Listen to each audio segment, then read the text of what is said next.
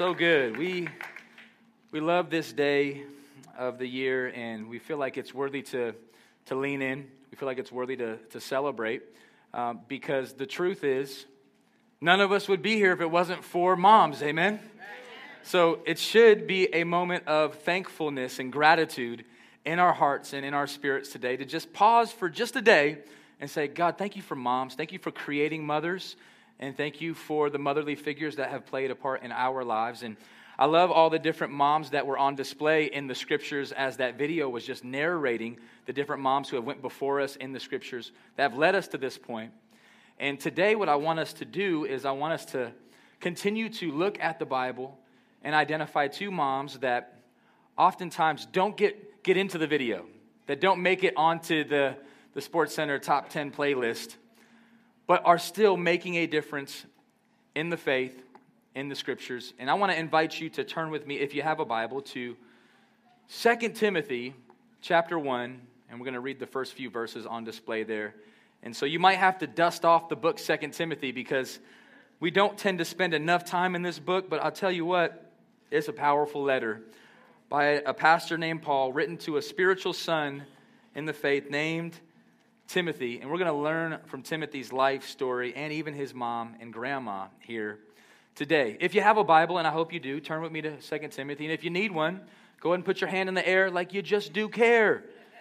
So we can give you a Bible. We got a hard copy of God's Word here. We got a brother over here with his hand up, and anybody. We got somebody in the back with their hand up. We're going to walk you a Bible uh, right now, and we want you to flip with us and turn with us to the far right side of your Bible to 2 Timothy chapter one we're going to read some verses here today. If you're ready, say ready. ready. If you're hungry, say let's eat. let's eat. Well, let's eat. Come on, Father, I pray in Jesus' name right now as we get ready to eat from your word, we recognize, Lord, to today, this is the day you've made. God, I'm glad we're not going backwards. God, I'm thankful that you're taking us forward. And you have a word from your word for us today. So, Holy Spirit, come down into this room and open the eyes of our hearts and minds to the gospel in a fresh way and help us to be challenged and encouraged by this text of Scripture in, in this moment. In Jesus' name. Amen.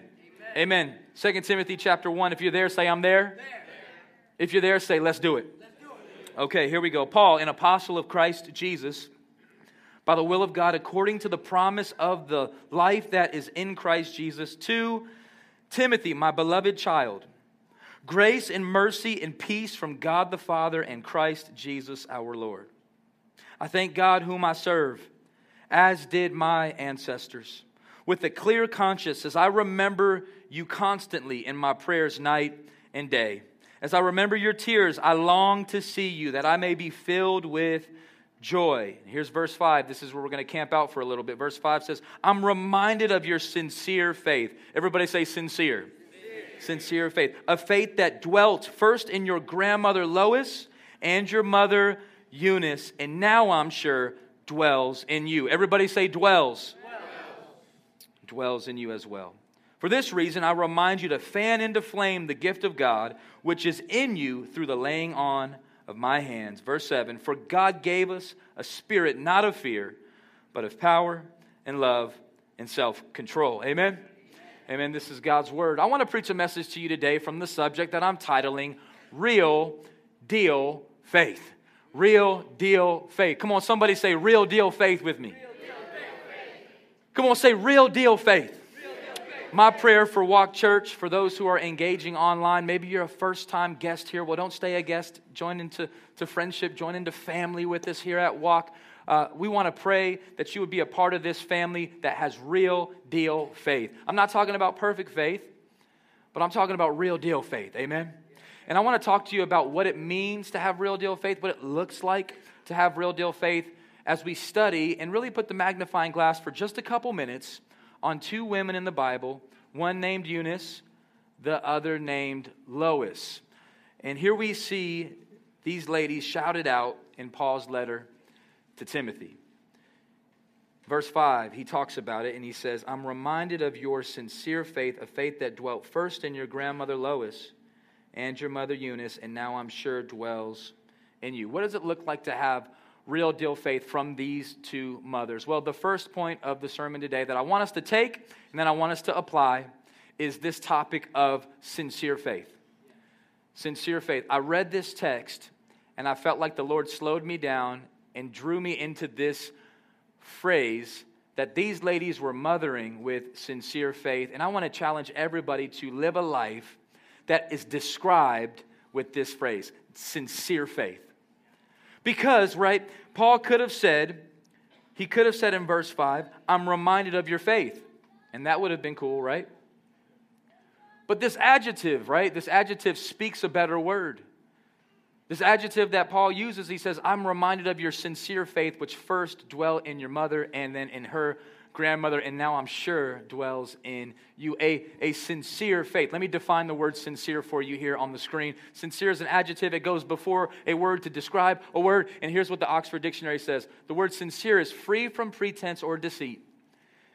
Sincere means to proceed from a genuine feeling, it's marked by a, a genuine place. To be sincere is that there's no deceit in it, it's authentic. To be sincere means it's genuine and, in all caps, true. Come on, somebody say true.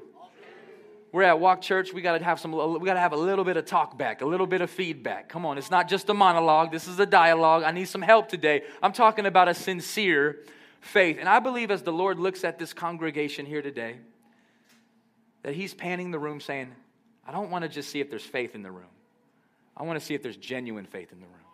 I want to see if there's some tested and tried and true faith in the room. Come on, not just some Sunday faith. I'm talking about some Tuesday at 2 p.m. faith. All right? I'm talking about some free from pretense or deceit faith, some sincere faith. I was studying this word sincere this past week, and I realized there was more that I needed to know about this word. The, the original word sincere comes from the Latin word sincere.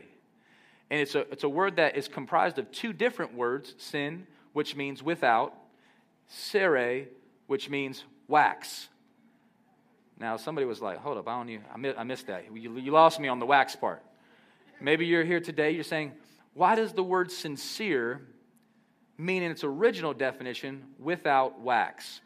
Well, if you do the history on where this word sincere came from, you'll realize in the ancient day, there was sculptors and painters and artists that made a living off of making these beautiful sculpted designs out of clay and paint and artistic to re- represent someone or something. A lot of the different sculptures in history and museums were, were made by people who gave their lives to, to, to really leaning in and making these different sculptures. Well, in the day, if somebody was sculpting somebody or a specific person, or it could be an animal or something, and along the way there was a miss, in other words, it left a crack inside of the sculpture, or on some part of it there was a defect, you were no longer able to sell that piece of sculpture at a high price. In fact, nobody would really want it at all. So, what many sculptors would do is they would find wax they would approach this thing that they were making, and then they would very delicately begin to patch up the cracks and smooth out the cracks in such a way that the only way you could actually see if it was a real or a fake was if you could find the wax lines in the sculpture. And so when a sculpture was presented, they would say, Is this sincere? Is this without wax? Or is this the real deal? Is this the real deal thing, or is there a, is this thing gonna fall apart in about two weeks? Is this thing gonna get bumped and all of a sudden it's gonna go crack? Or is this thing made with the real deal? Is it without wax? Is it sincere? Paul writes to Timothy, he says, I'm reminded of your without wax faith, your sincere, genuine, true, without deceit faith. God is looking for some sincere faith in the room. That's not just going to make it for a season, but that's going to make it through a lifetime. Amen. I believe God wants us to have sincere faith, faith that goes beyond trial, goes beyond struggle. I think so often we have occasional faith. Anybody talk? Anybody with me? It's like you know what? I, I tap into my faith component when I need it. In other words, I, if I don't, I just tap into myself. No, no, we need God. Amen. We need to lean into Him and His presence in a sincere way. I find that too often in our culture, we tend to hit the praying hashtag only when there's a bad circumstance. You know, if you go to Twitter, you'll find praying trending, trend, trending, trending.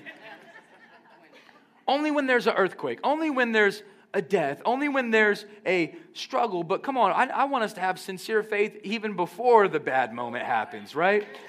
Come on, th- this is what Eunice and Lois lived out and demonstrated for their son and grandson, Timmy. I'm grateful for the sincere faith that is, is on display. And my prayer is that I would be described as somebody that has sincere faith without wax, that you would have sincere faith with, without wax. I mean, this is what the author of Hebrews was, was talking about when he writes in the Hall of Faith. If you get a chance, if you're ever bored one day and you're just looking to deepen your faith, go to Hebrews chapter 11 and just read that thing. You'll find all these different players in the game that went before you. You'll find Abraham who says God told him to go, and not knowing where he was even going, went by faith. You'll find Abraham's wife, Sarah, who was giving the prophetic word that she was going to have a baby and become a mother, first time mom at age 100. Come on. Somebody say, keep it 100, all right? And she laughed in her heart, but had faith that it could happen, right? You'll find a guy named Daniel who was tossed into a den, doors locked, keys thrown away, and Daniel, by faith, went up to lions and shut their mouths. That takes some faith, amen? You'll find all types of different individuals that walked by faith. Well, in Hebrews chapter 11, verse 6, the author of Hebrews says, It's impossible to please God without faith. What type of faith? Sincere faith.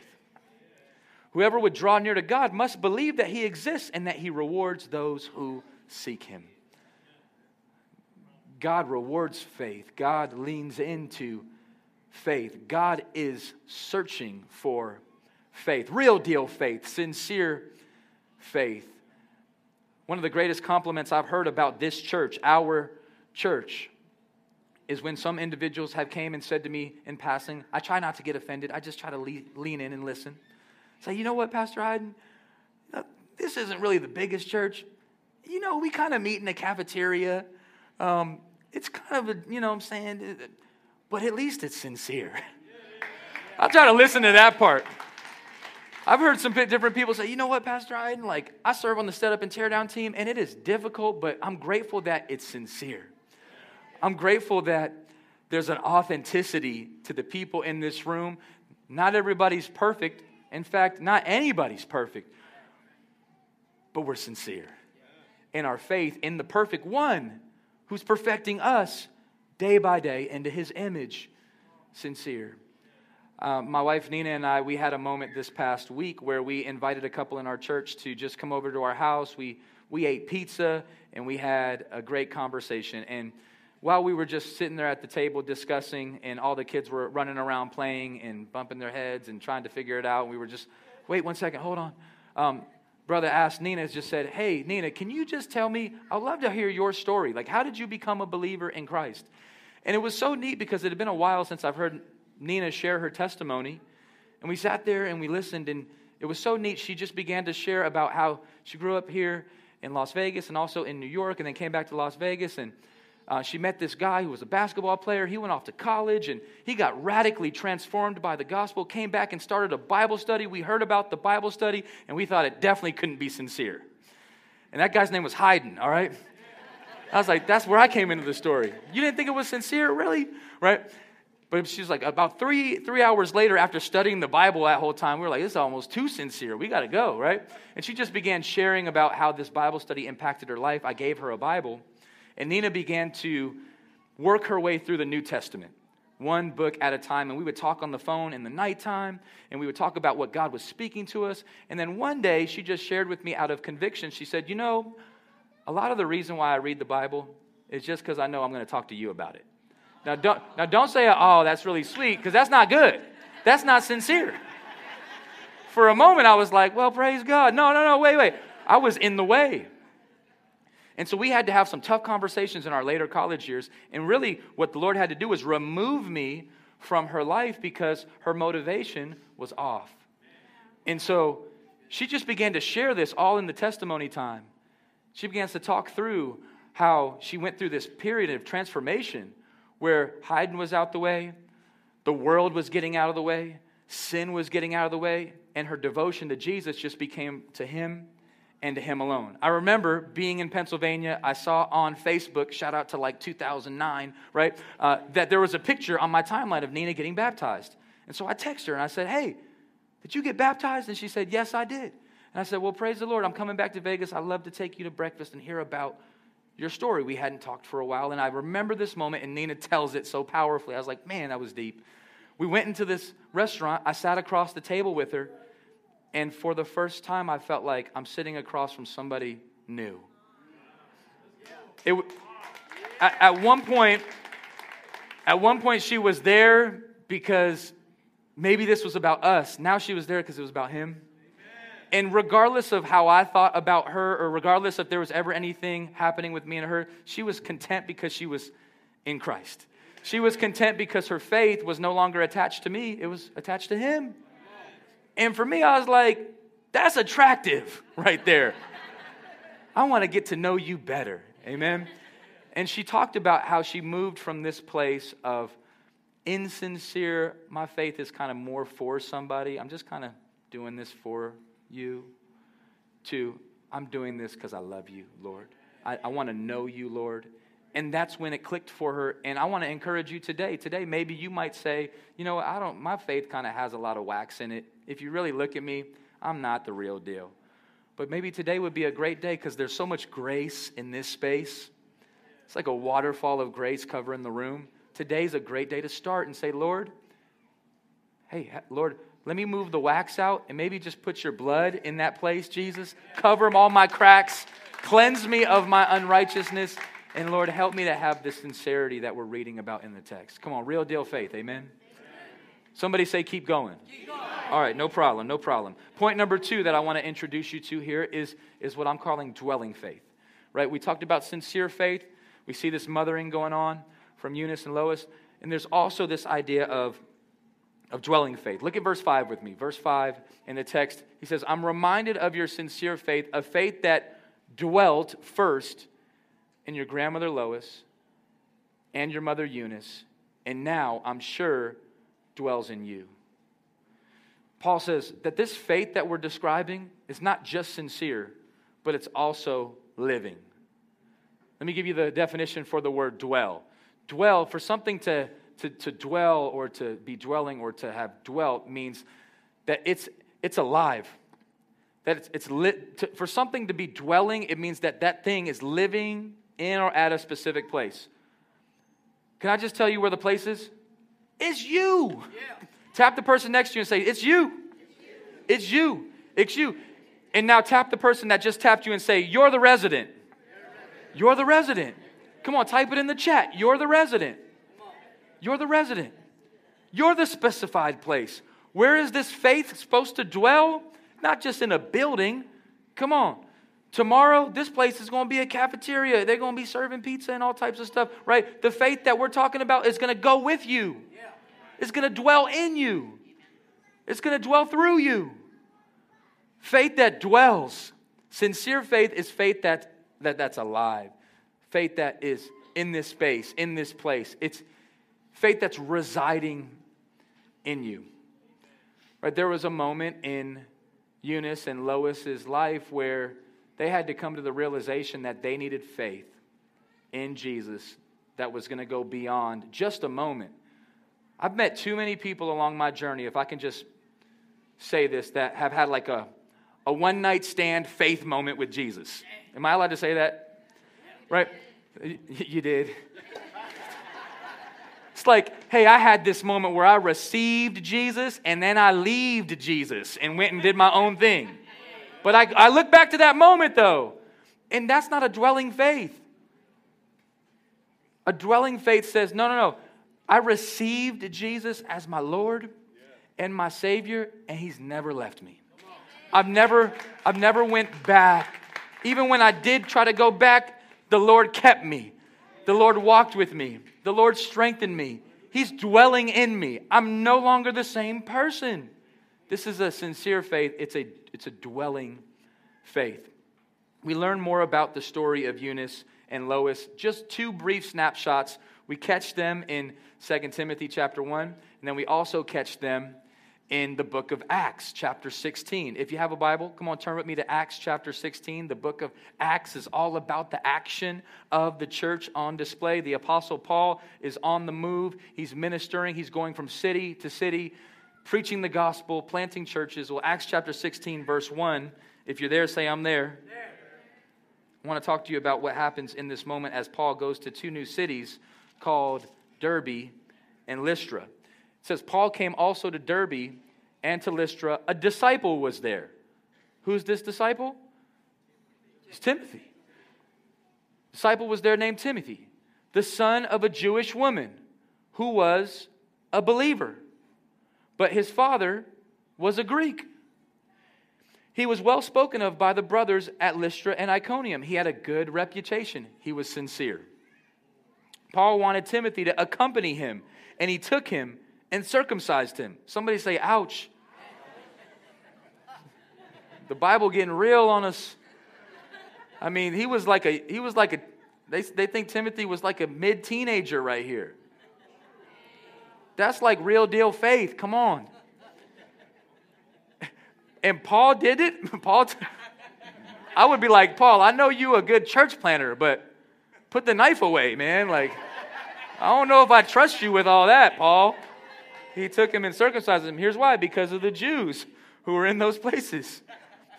For they knew that his father was a Greek.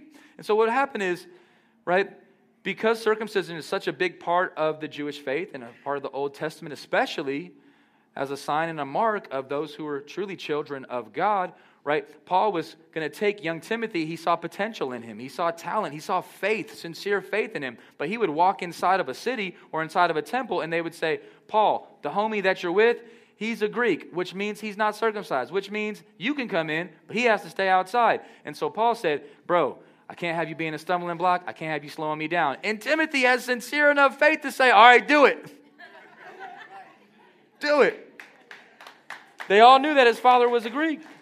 They went on their way through the, let me get that next verse, if we can pull it up. Through the cities, they delivered to them for the observance decisions that had been reached by the apostles and elders who were in Jerusalem. They're carrying this new announcement and proclamation that happened in Acts 15. So the churches were strengthened in the faith and they increased in numbers daily. The church was strengthened and increased because of the dwelling faith that didn't start in Timothy, but started in his Jewish mother and his Jewish grandmother that believed the Lord and trusted Jesus as Savior, not by what they could do for him, but by the one who did it all in their place. They received Christ, and then they said, You know what? This faith is dwelling in me. It's going to dwell in you. It's going to dwell in you. And that's how we get to this moment where now churches are being planted in cities, they're being strengthened up, and they're increasing in numbers daily. I'm thankful for the faith that dwells. Thankful for the faith that is alive. I'm thankful that, that Timothy didn't say, All right, my mom believes this, but now it's about to get hard for me, and I think I'm going to check my faith at the door. I found too many teenagers in the culture that we live in today don't have the faith of a Timothy. They have faith that takes you like this far, but not enough to step off. Like, if that's going to cost me some followers, if that's going to make me not cool, or if it's going to cause me a little bit of pain, it's not for me. That's not dwelling faith. That's occasional faith. And I've found that it's easy to have faith on Sunday. And it's easy to have faith on Wednesday or on Thursday or whenever you gather with the saints. But I want to encourage you to have dwelling faith like Timothy had. Let me look at verses 1 through 5 one more time in Acts 16 right? I mean, just think about this moment. I mean, this is real deal, difficult stuff. I think it's difficult for a Jewish woman who's married to a Greek man. Circumstances are challenging. I want to just encourage you because there's a lot of circumstances like that in this church. Your marriage may not be perfect. In fact, it's not perfect, and that's okay. Yeah. Amen. Neither was Lois and Eunice's marriage. In fact, we don't even know this man's name. We don't know what he did. We don't know if he ever became a believer. Some commentaries think that he may have been be converted. Some commentaries think that he stayed a Gentile all of his life. Some commentaries think that he may have passed away from a young age. But all that we know is we know of two women who were rocks, who had sincere faith and said, My faith is going to dwell in me. I read this quote recently from a, a, a Canadian theologian that really challenged me on the topic of sincerity and dwelling faith. Karl Rahner, he says it like this The number one cause of atheism is Christians. I said, oh, wait, hold on, let me, wait a second. Those who proclaim him with their mouths and deny him with their actions is what a believing world finds unbelievable. I said, wait, excuse me, hold on a second. I don't like that quote. Here's what I know whether this is true or semi true, there's some truth in it that, friends, we need to live out our faith. Active, sincere, dwelling faith. And I'm grateful for the Holy Spirit who promises to help us in our weaknesses. Today, you can approach the altar, you can approach Jesus, you can go home and pray before you go to sleep at night, and you can ask the Lord, Lord, help me to be authentic. Lord, help me to be genuine. Lord, help me to be sincere. Lord, don't, help, don't let me just have an occasional faith where I need it uh, when I need it, but Lord, help me to have a real faith that goes the distance, that goes to, to the final round. Because Jesus is willing. I'm grateful that Jesus didn't tap out when, you know, when they approached Jesus with the nails in his hands, I wonder if he was, I'm glad he didn't go, you know what? Nails in reverse, right? Like he, he could have did that, you know, like he had that type of power, but he, he finished the race. Amen. He finished the race. And, and he, Jesus, lives in us. Let me give you the third and final point. Come on, somebody say third. Third. third right? We talked about sincere faith. We talked about dwelling faith. I want to talk about genu- generation faith, multi generational faith.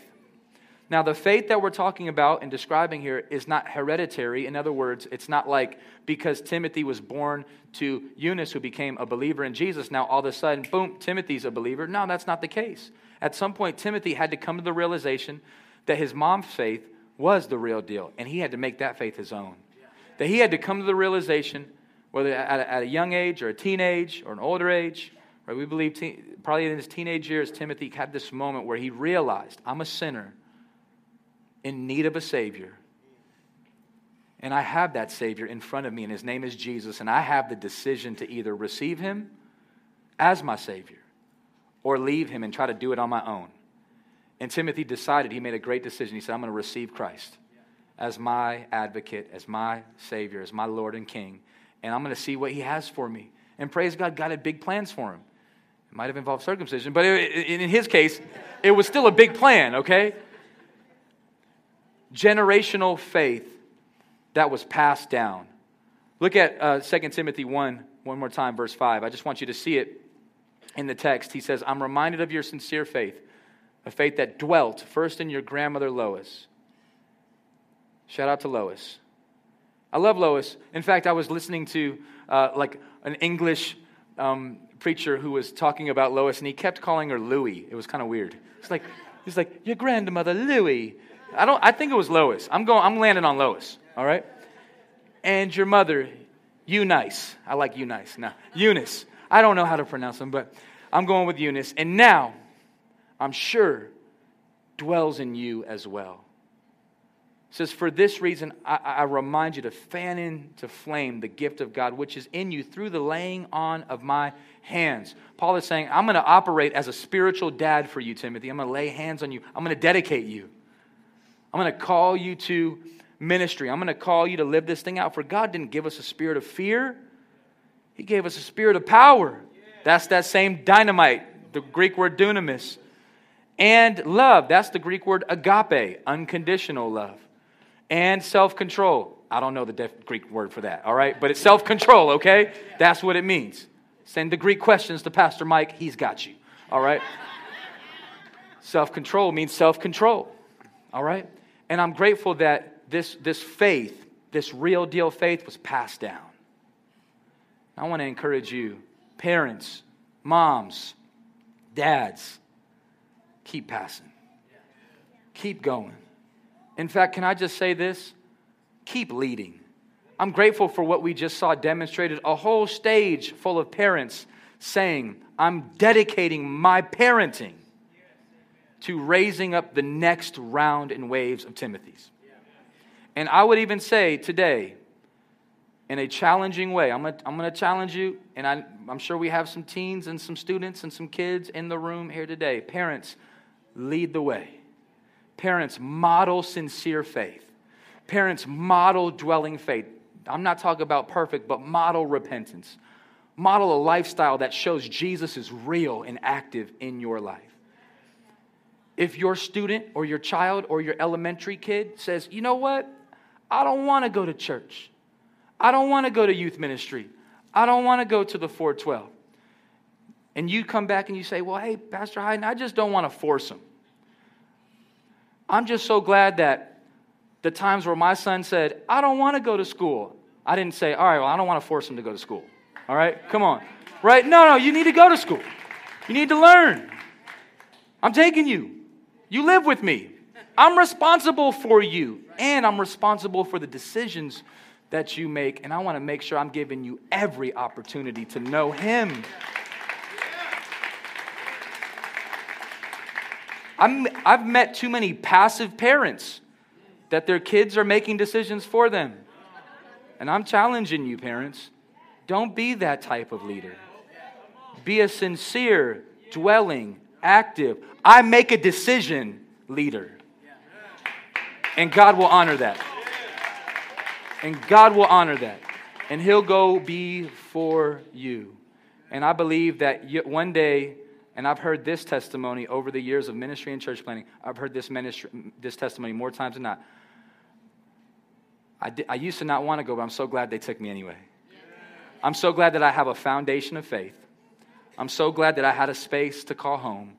I'm so glad, so glad I had authentic leaders that were not perfect. They modeled forgiveness, they modeled apologies. The word I'm sorry should not be foreign, it should be regular. We're all fellow strugglers here in the room. Come on, right? But if we're sincere, we're without wax. And that's something that I think our city that has a fake, all types of fake New York, right? Come on, fake Paris, fake Luxor, fake pyramid. We do fake really well. Our city needs to see a real church. Our city needs to see a real church. Amen. And our city will see a real church if we live it out. Come on, let's pray. Our worship team is going to lead us in a song of response. But let, let's pray. Father God, thank you for this time today. Thank you for this Mother's Day. Lord, I pray for every individual in the room right now. And God, I pray for all the moms, dads, brothers, sisters, sons, daughters, grandparents, uncles, aunties in the room. God, I pray that we would be described as people that are sincere in our faith, genuine, true, and people, God, that have dwelling faith, not just occasional faith, faith that lives in me. And faith that is generational. God, I pray that, that the things you've put in my heart, even if I don't get to see them, I pray my kids get to see them. God, I'm praying for the children of EPAF. I'm praying that Asa would one day have a kid who comes to know you. It says, A good man stores away treasures for his children's children. God, help us to have multi generational generosity, multi generational faith.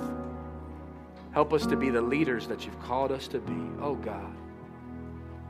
In this short amount of time that you've given us, with all the breath that you've put in our lungs, help us to build our lives on a foundation that matters, not a foundation that's fleeting Next year, there'll be a new social media.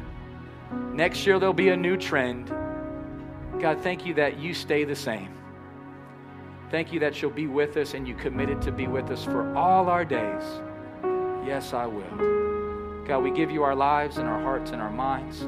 If there's anybody in the room today that needs to receive Jesus right now, I want to give you an opportunity to do that.